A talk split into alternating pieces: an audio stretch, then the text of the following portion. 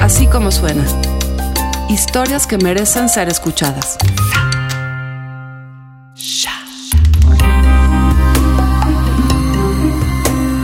Hace algunos meses en la mesa de Así como suena, Olivia Cerón y Pablo Ferri nos propusieron explorar esta pregunta.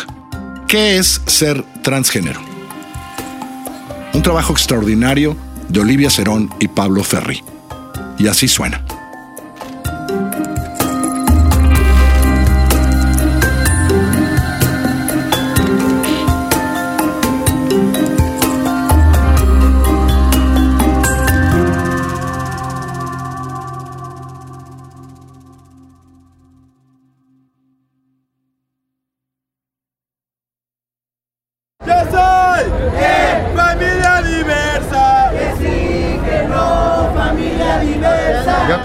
Marcha del Día del Orgullo Gay. Hoy traje una frase muy buena. Y esta es Kenia.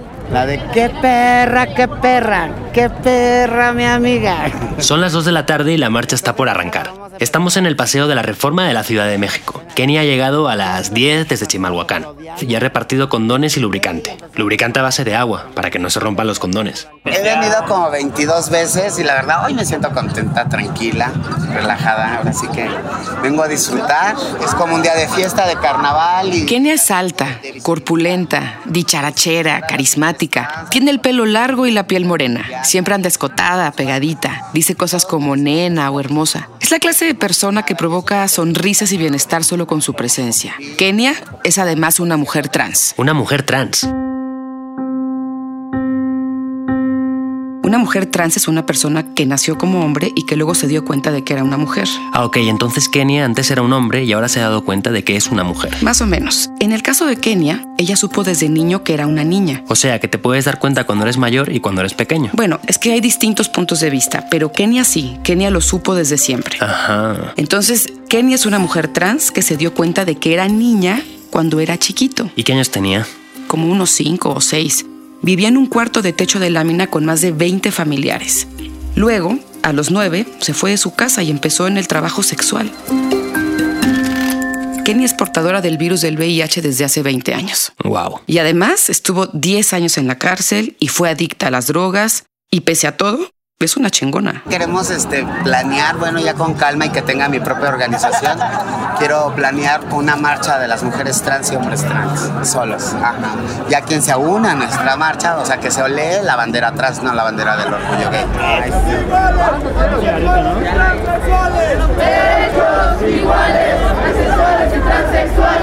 Creo que la primera vez que vine fue hace como 17 años. Por azares del destino, la primera marcha a la que me tocó ir fue una en Frankfurt.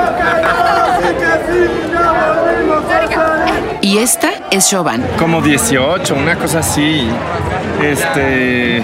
Sí, bebé totalmente. Y la primera vez que vine a una de México, me acuerdo que me sorprendió la cantidad de gente. Siobhan es alta y delgada. Lleva lentes, pero a veces, cuando se maquilla, se los quita. Casi siempre viste casual, jeans o faldas largas, tenis, blusas sueltas.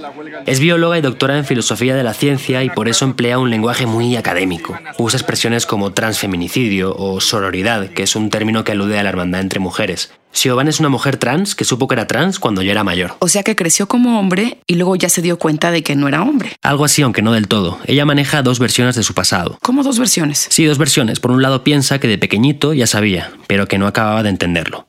Y por otro lado dice que fue gay durante un tiempo, como si fuera un traje que luego le dejó de quedar. ¿Que se le hizo pequeño? Bueno, más que pequeño se dejó de sentir cómodo, porque sintió que en realidad no era gay, sino que era mujer. Mujer trans. Eso es, y esta es su primera marcha con esta identidad. Sí había pensado que en quizás traer algo un poco más sexy, pero luego llueve. Ajá. Y dije, no, no me conviene. O sea, si traigo tacones no los voy a aguantar toda la marcha. Lo que sí es que vengo estrenando bralet que me compré ayer. O sea, un, un brasier para copas chicas, porque ya finalmente llegué a Copa A, Ajá. que fue un- una victoria personal llegar a Copa A. De los 15 a los 35, Siobhan fue un hombre gay. Se llamaba Fabricio. Dice que su mamá aceptó que era mujer mes y medio después de decírselo. A su papá le costó cuatro meses. Ir al baño fuera de su casa es un problema. Desde que empezó el tratamiento hormonal, ya no se siente a gusto en el de hombres, y en el de mujeres la miran raro.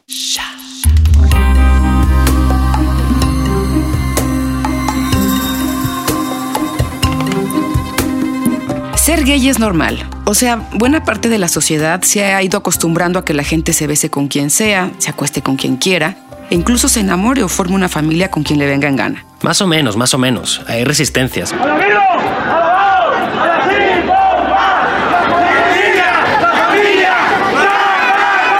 Aquí en México hace poco cientos de miles de personas salieron a la calle a reclamar que la familia es una, la mamá, el papá y los hijos. No es posible que, que cuando estén en el kinder los niños, oye, háblale a tu mamá y se presente un cuate bigotón. Ay, ay, ay. En España también tuvimos un bus así, pero ya escribieron esto. Los niños tienen pene, las niñas tienen vulva. Que no te engañen. Si naces hombre, eres hombre. Si naces mujer, seguirás siéndolo. Yo no estoy ofendiendo absolutamente a nadie, pero es que eh, en el registro civil, cuando un niño nace con pene, se le inscribe con sexo eh, masculino. Es, eh, es un varón, es un niño. En el fondo hay una profunda ignorancia. Imagínate un autobús diciendo quiénes son personas y quiénes no, diciéndole a alguien que es anormal, una especie de monstruo. No nos parece bien. No, para nada. Por eso, hemos dedicado los últimos meses a conocer a Kenia y a Shoban, dos mujeres trans, dos personas que tienen su vida y la viven y no quieren molestar a nadie, al contrario.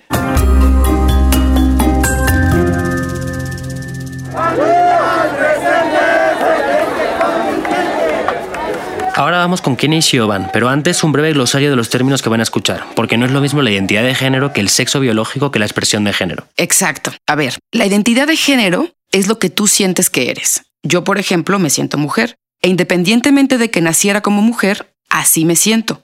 Hay personas que nacen hombres y se sienten mujeres y viceversa. Y hay personas que simplemente no se sienten ni hombre ni mujer, o se sienten de las dos formas, o dos tercios hombre y un tercio mujer, o viceversa. Las opciones son muchas. El sexo biológico son los genitales con que naces. La mayoría llega al mundo con pene o con vagina. Y luego está la expresión de género. Estamos acostumbrados a que los hombres actúen de una forma y las mujeres de otra. La cultura es como es. Los niños y las niñas crecen pensando que tienen que comportarse de acuerdo a lo que les dicen que son. Y no tiene por qué ser así. A un niño puede gustarle un disfraz de Blancanieves y a una niña uno de Superman. Cada uno construye su personalidad como quiere y eso no determina quién le gusta, de quién se enamora o con quién quiere vivir. Ahora sí, con ustedes, Kenia y Siobhan. Pues mi casa es, bueno, entras y pues es un patio y tengo mi, entras al comedor, está al lado la, enseguida la cocina, luego mi sala y está la entrada a mi recámara. ¿Y eres hogareña? ¿Te gusta? Sí, me gusta guisar, hacer qué hacer, limpiar, lavar y todo. ¿Y cómo aprendiste a cocinar? Mi abuela, mi abuela me enseña. Cuando Kenia explica cómo se dio cuenta de que era una mujer, siempre habla de su abuela. La veía hacer el quehacer y le gustaba. Y de tanto mirar, aprendió. La abuela le enseñaba a Kenia, que entonces era un niño y se llamaba Jorge. Disfrutaba de limpiar, cocinar, ordenar. La abuela fue la primera en darse cuenta de que Jorge era distinto. Sí, pues vivía mi abuela, mis cinco hermanos y yo. Y pues los cuatro mayores ya tenían esposas e hijos. Entonces eran, vivíamos todos, éramos una, familia muy pobre y vivíamos en un cuarto de lámina todos. Mi abuela nos hacía la unión siempre, ¿no? Le comento a mis compañeritas que los sábados nos levantaba a las 5 de la mañana todos a hacer limpieza general. Y sacábamos todo así textual, todo de la casa al patio y lavaban platos, cucharas, todo, ropa y todo. Y mueble por mueble íbamos metiendo limpio y todo eso. Y al terminar, nuestro pago era llevarnos al tianguis a comer tacos de carnitas. Oye, ¿y los padres no estaban? Ahí te va. Mi papá tenía otro matrimonio, ¿no? Y cuando, cuando conoció a mi mamá fue que nací yo. Entonces, pues mi papá siguió con su vida, su esposa, sus hijos. De hecho, yo conozco a mis medios hermanos y todo, y saben de mi existencia y todo.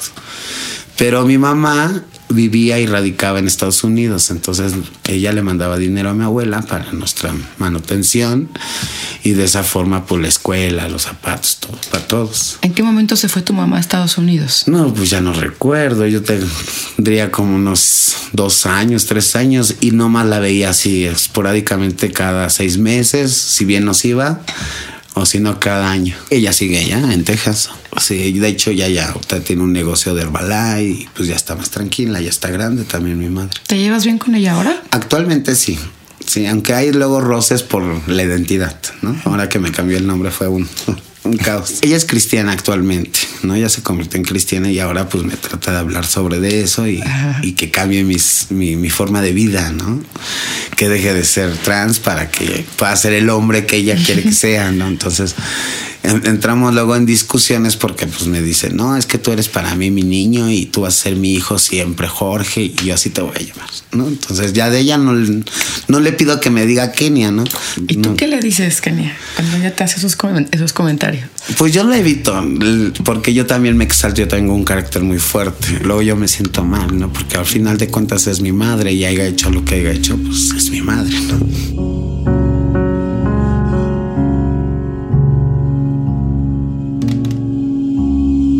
Las mamás son las mamás. Necesitas sentir que te aceptan. Y lo intentas de todas las maneras posibles. Tratas de explicarles por qué eres como eres y las decisiones que tomas, tratas de convencerlas. Y si al final no te entienden, esperas al menos que no te dejen de querer. Vamos, lo que ha hecho Kenia y lo que hace también Siobhan. Al principio les costó trabajo. Mi mamá fue la que lo asumió, sin embargo, más rápido, a pesar de que le generó tanto estrés que ella tuvo que ir al psiquiatra. Los papás de Siobhan se separaron cuando tenía tres años. Vivió siempre con su mamá en la colonia Roma, un barrio de clase media alta, de la capital, un barrio bastante plural. Ahí sigue ahora que tiene 35. En aquel entonces, cuando sus padres se separaron, Chauvin se llamaba Fabricio y todavía no sabía que era una mujer. Aunque bueno, ahora cuando piensa en su infancia, recuerda que sí llegó a imaginarse convertida en niña. Fantaseaba con que sus compañeros de escuela le trataran como a las niñas, con menos violencia y hasta con ternura. El caso es que Chauvin ideó una solución para abordar su adolescencia su adolescencia y algunos años más. Antes ocupaste una identidad de hombre gay por muchos años, ¿no? Sí, la ocupé desde los 15 hasta hace un año y meses, cuando te digo que me movía esta cuestión eh, de darme cuenta que no era cisgénero sin saber en qué parte del espectro estaba. Y sí la ocupé porque una de las cosas con las que también me he peleado con la sexología es que nos obligan a tener estos relatos eh, donde cuando narramos nuestra vida siempre tiene que ser en términos de un descubrir quién éramos realmente, que hace que todo lo que vivimos antes sea una mentira. Wow, wow, wow, por partes. A ver, cisgénero, espectro. Sí, en una persona cisgénero coinciden la identidad de género y el sexo biológico. O sea que Siobhan fue cisgénero o creyó por un tiempo que lo era, porque nació con genitales masculinos y se sentía hombre. Eso es, y además se sentía un hombre gay. ¿Y lo del espectro? Es una expresión. Siobhan lo usa para explicar su transición. Primero fue o creyó que era cisgénero, porque nació con genitales masculinos y se sentía hombre. Luego ya no lo tuvo tan claro, se movió en el espectro. Ok, entonces ya no es cisgénero. No, ahora ya no. A sus 35, Chauvin ha comenzado su transición. Transición. Sí. Primero probó a vestirse de mujer, a usar, como dice ella, una estética drag como de mujer, pero con un maquillaje exagerado, tacones muy altos, el pelo con un crepé, cosas así. O sea, como un ensayo. Exacto. Y así poco a poco fue dándose cuenta de que aquello con lo que había fantaseado de pequeño no era imposible. Como cuando vas al mar y metes los pies y te acostumbras al frío, ya metes hasta las rodillas y así. Más o menos. Acuérdate cuando conocimos a su amiga Lea. Fue importante porque las dos, como dices tú, entraron a la mar a la vez. Todo comenzó con una serie de pláticas. Esta es Lea. La conocimos el día que acompañamos a Giovanna a la clínica Condesa, el único centro público en la Ciudad de México para personas que quieren, digamos, transitar. Las dos comenzaron allí. Fueron al doctor, se hicieron análisis, acudieron con la sexóloga y luego ya por último empezaron un tratamiento con hormonas. Me acuerdo, se conocieron cuando Lea era alumna de Siobhan en la UNAM. Ellas eran entonces ellos y también me acuerdo de la clínica. Madrugamos. Siobhan, Lea y otras dos docenas de mujeres trans hacían cola en la clínica Condesa. Siobhan iba vestida muy holgada, como de pants, como que había salido de casa a las prisas, y Lea, que es más bajita que Siobhan, traía unos jeans y una bolsita cruzada. Pues como que comenzamos a salir para platicarlo y justo lo hablábamos. O sea, la primera vez que te travistes, no te puedes llevar como la mejor imagen de ti fue eso y fue como seguirlo hablando, fantasear. E iniciaron un camino. Un camino que les llevó hace unos meses a empezar una terapia hormonal. Bueno, mi abuela materna fue como impactada. Ella me veía y decía, estás cambiando de sexo. Entonces era como, bueno, sí, estoy cambiando de sexo, aunque no implique una cirugía. De hecho, una vez ella y mi mamá me acompañaron a comprar tacones y así. Eh, entonces como que iba viendo y como que se impactaba y como que le generaban más dudas, ¿no? O sea, porque ella, me decía es que eres gay y yo así de no, abuela, eso ya pasó. Y de hecho aún como que me sigue pensando como de eres gay y yo así de no, mira, es que esto es una cosa, o sea, ser gay es una cosa y ser trans es otra cosa, ¿no? Le enseño fotos y así, me habla femenino.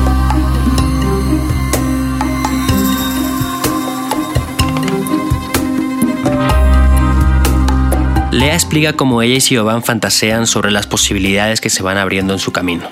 Primero ser gays, luego travestirse, luego ser trans sin hormonas, ahora con hormonas, luego plantearse si se operan los pechos. Es decir, es todo muy pensado, muy reflexionado, poco a poco, a partir de temores vencidos, de miedos rotos. Sí, es que son casos opuestos al de Kenia. Ella lo hizo todo muy joven, rápido.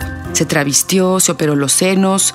De hecho, ni siquiera se ha planteado tomar hormonas. Llegó al lugar que pensaba que le tocaba y lo defendió con uñas y dientes. Bueno, Kenia, Jorge en aquel entonces lo pasó mal desde muy pronto. Su abuela se murió cuando tenía nueve años. Ella me enseñó a poder trascender con algunas broncas, ¿no? Por decir, en esa, en esa edad, en esa niñez, cuando yo ya me identificaba como homosexual en esos entonces, pues la primera que lo supo fue mi abuela, ¿no? Entonces, y la única que lo supo, porque yo me tuve que salir de mi casa y nunca lo supieron hasta que regresé vestida de mujer.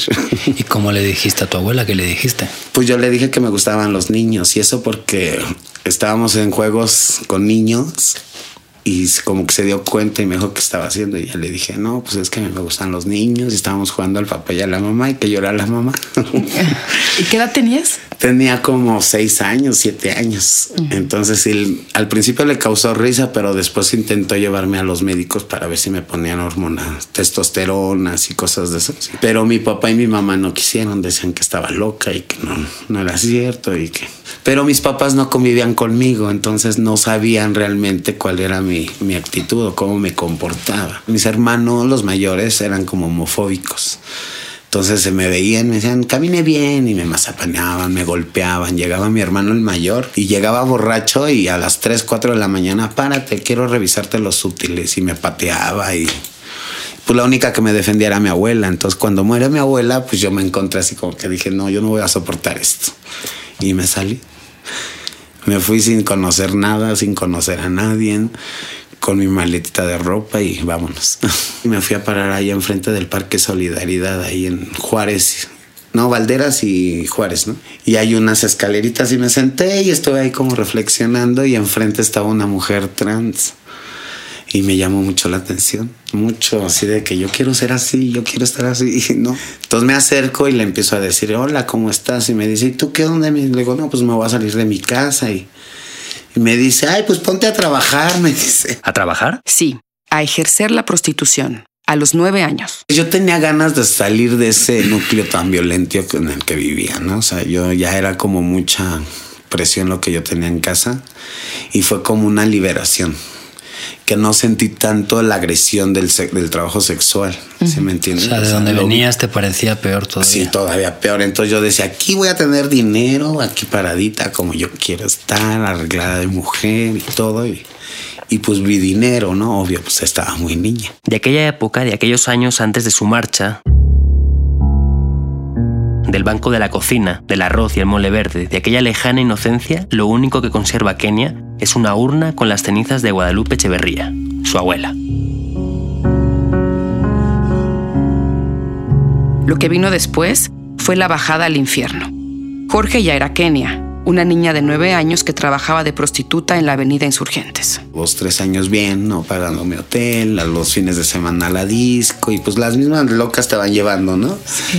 Y como yo siempre he sido muy alta desde chiquita, pues siempre aparentaba otra edad más, más adulta, entonces no tenía problemas casi de eso. O sea, me veían 15, 16 años de decían que tenía, entonces, pues sí, aparentaba otra edad.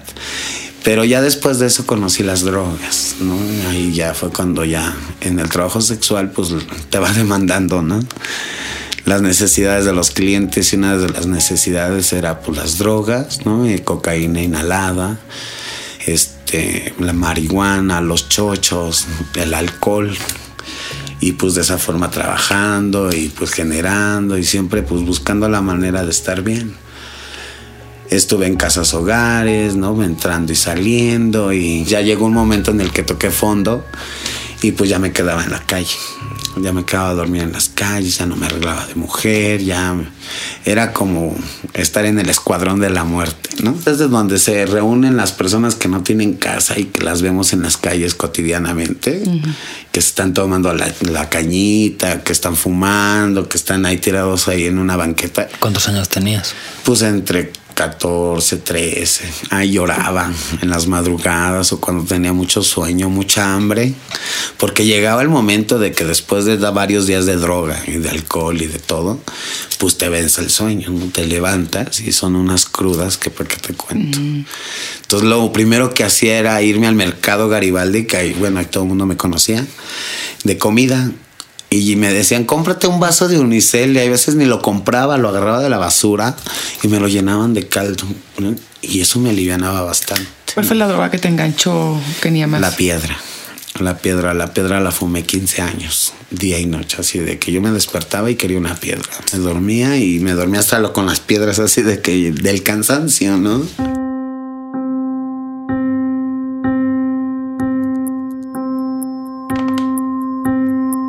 Bueno, pues buenas noches. Ah, me llamo Shoban. Y este es el primer video que hago de unos como videodiarios que voy a empezar a hacer en la mejor tradición de documentar las transiciones.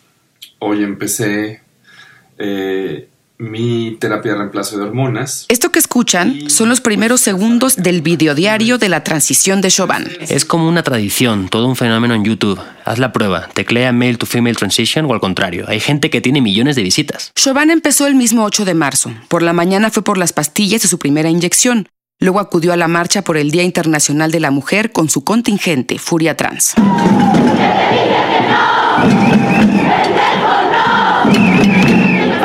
Y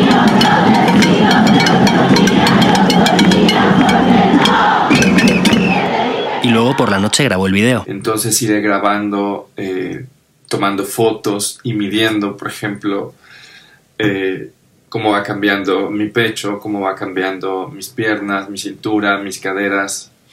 Que de las caderas, pues, no creo que haya un gran cambio, pero no se sabe. Dos días después de empezar con las hormonas y de grabar su primer video, Chauvin fue de ponente a una conferencia en la UNAM titulada Cuerpos, Violencias y Lenguajes. Chauvin estaba muy emocionada. Ahí estaba, en su alma mater, ella, que hasta hacía poco había sido el académico Fabricio Guerrero, leía su ponencia con su nuevo nombre. Me desgasta tener que confrontar el imperativo institucional de tener un nombre que a través de los años se va trincherando en las boletas, los títulos, las cédulas, las licencias, los CURP, los RFC, las identificaciones, los correos. Mi guardarropa se ha vuelto como nunca antes un tema a discutir. Al final de la conferencia me acerqué a saludar a Chauvin. Ay, casi lloro, bueno, casi. Sí, bien, muy contenta. Empecé mi terapia el, el, el, el mero 8. Imagínate lo simbólico que fue. Fue así como wow. Dos semanas más tarde, Chauvin vino a grabar una entrevista al estudio y nos dio más detalles sobre su tratamiento. La inyección tiene, eh, también tiene estradiol, pero también tiene progesterona. Eh, y la progesterona es en realidad, por ejemplo, la que impulsa el crecimiento de los senos. Eh, el, el, valerato, de hecho, lo que hace es la feminización quizá más cotidiana eh, de la piel, del cabello, de, de, otro tipo de rasgos. Y el, bueno, el, el acetato de ciproterona es para bloquear los efectos de la testosterona. Eso fue como a finales de abril y Siobhan se veía... ¿Contenta? Sí, contenta, pero no es eso. ¿Satisfecha? Sí, sí, pero me refería a consciente. Eso era, consciente de dónde estaba, de dónde venía y a dónde quería ir. Sí, bueno, y eso tiene ventajas y desventajas. ¿Por? Porque empezaba un camino que además de gustos, le traería nuevas decepciones. Mira, por ejemplo, lo que nos contaba en su videodiario el 23 de mayo. Chauvin acababa de volver de un congreso en Colombia.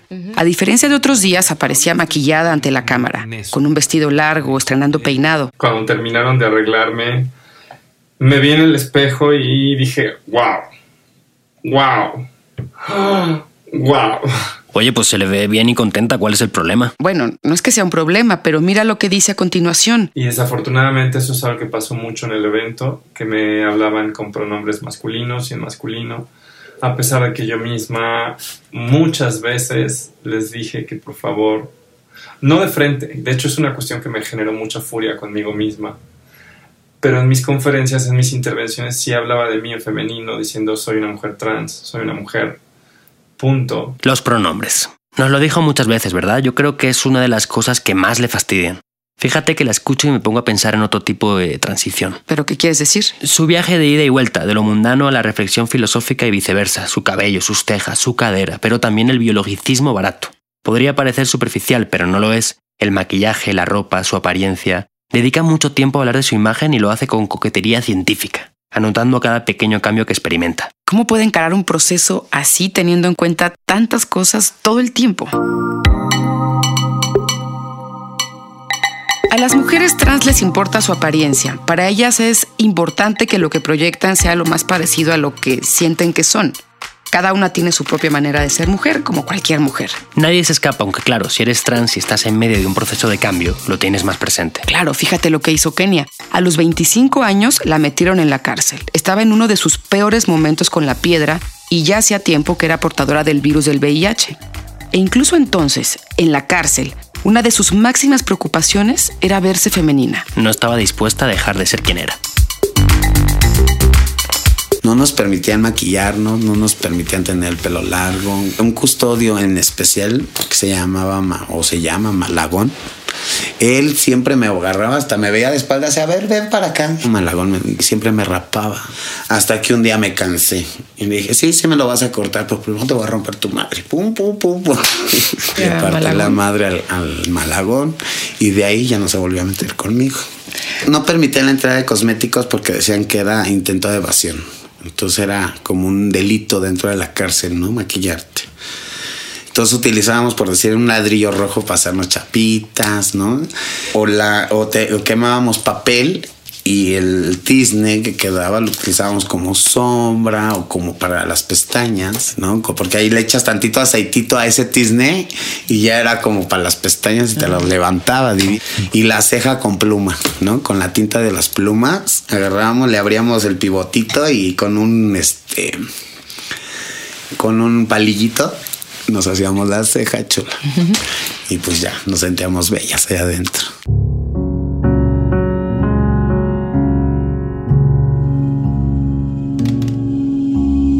Vale, vale, vale, pero una cosa, ¿cómo llegó Kenia a la cárcel? Pues yo te diría que por las drogas. Cuando Kenia estaba más metida con el crack, un día le tocó un operativo en un fumadero de Garibaldi. Me fui por posesión, distribución y venta de, de cocaína.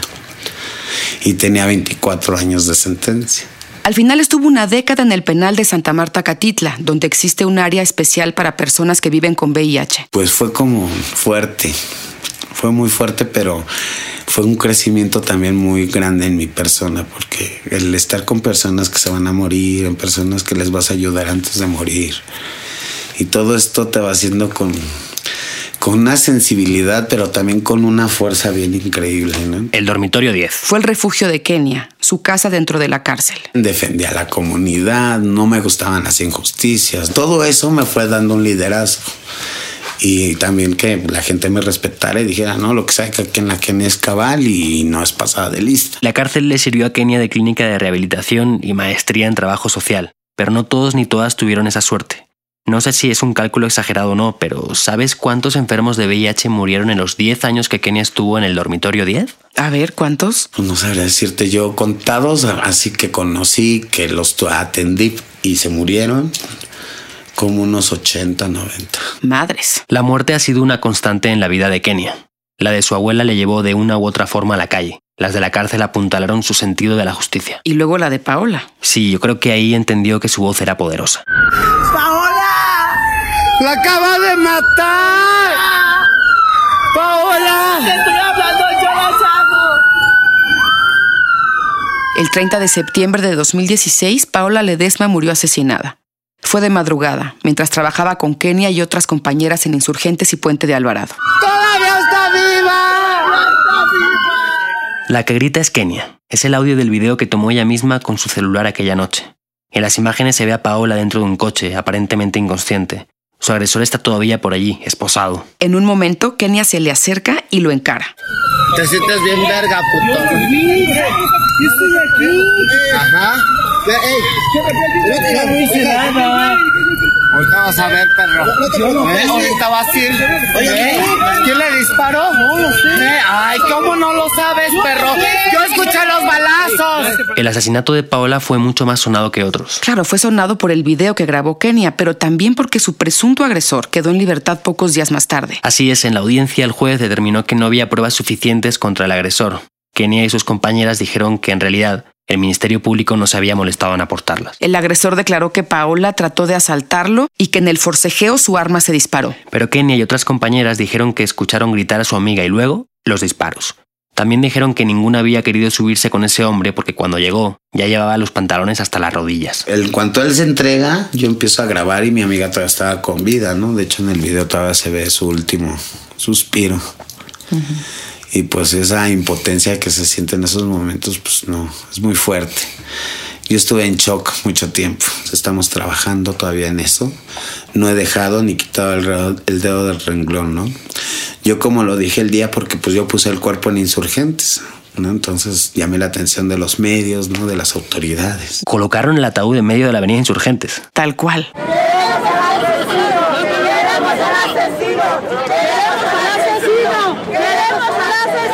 En sí era para llamar la atención, ¿no? Para que denunciar realmente lo que pasa con nosotras, ¿no? Que a nosotras nos matan y dicen un carpetazo más, Ay, déjala ahí.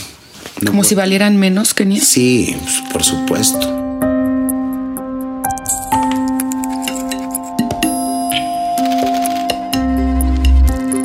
Tres semanas después del asesinato de Paola, Giovanni y Lea escribieron un artículo titulado Transfeminicidios, una violencia estructural. Entre otras cosas, hacen balance de la violencia contra las mujeres trans en México. En dos meses, contaban, 10 habían muerto asesinadas. Giovanni y Lea dicen que la violencia contra las mujeres trans trasciende a la misoginia, es decir, al desprecio hacia las mujeres. Es una violencia, escriben, transmisógina. Te odio por nacer hombre y convertirte en mujer. Eso me hace recordar algo que nos contó Siobhan. Un día alguien se le acercó y se le quedó mirando feo, ¿te acuerdas? A ver.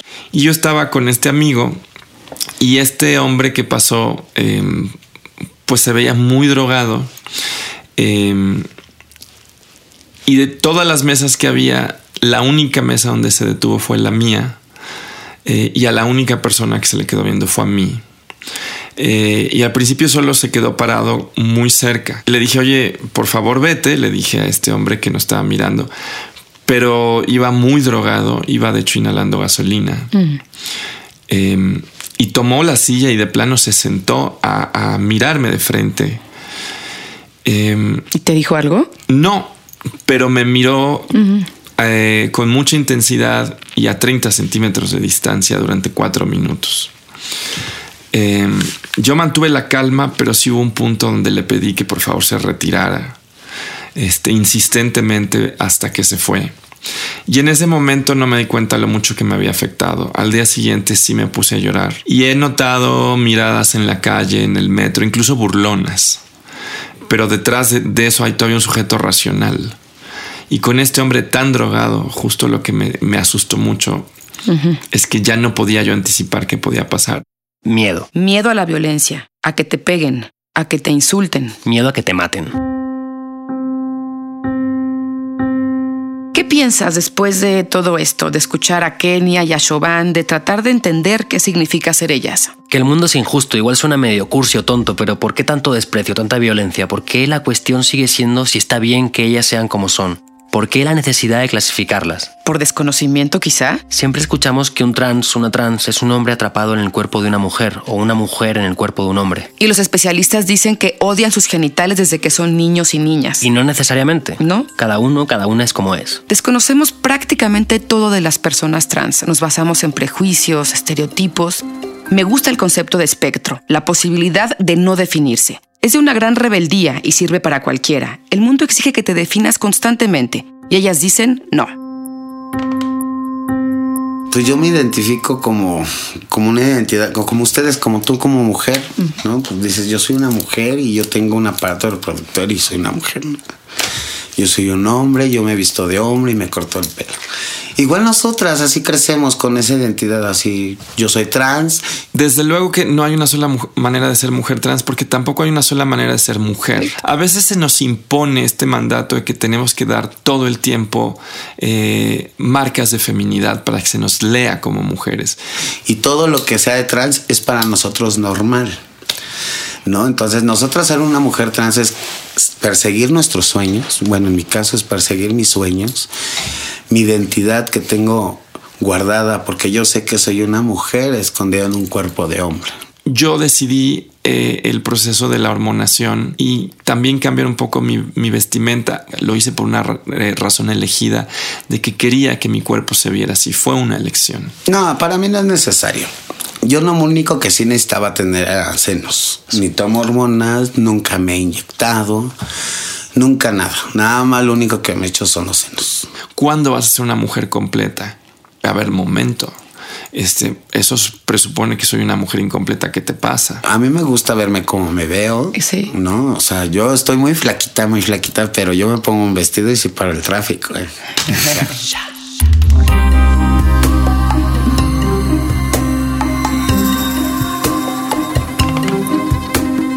Así como suena, es una producción de puro contenido. La productora general de Así como suena, la que hace que esto se oiga como usted lo oye, es Mariana Linares Cruz. El diseño sonoro y la mezcla, Hugo Santos. La música, toda original en Así como suena, es de Amado López. El sonido directo es de José Fernández Tanco. Así como suena, es un emprendimiento de puro contenido Sociedad Anónima, que somos María Scherer, Giselle Ibarra y yo. Yo soy Carlos Puch. Les recuerdo que estamos en Google Play, en iTunes, en la página así como suena.com y desde hace muy poco en Spotify móvil. Nos escuchamos en la próxima.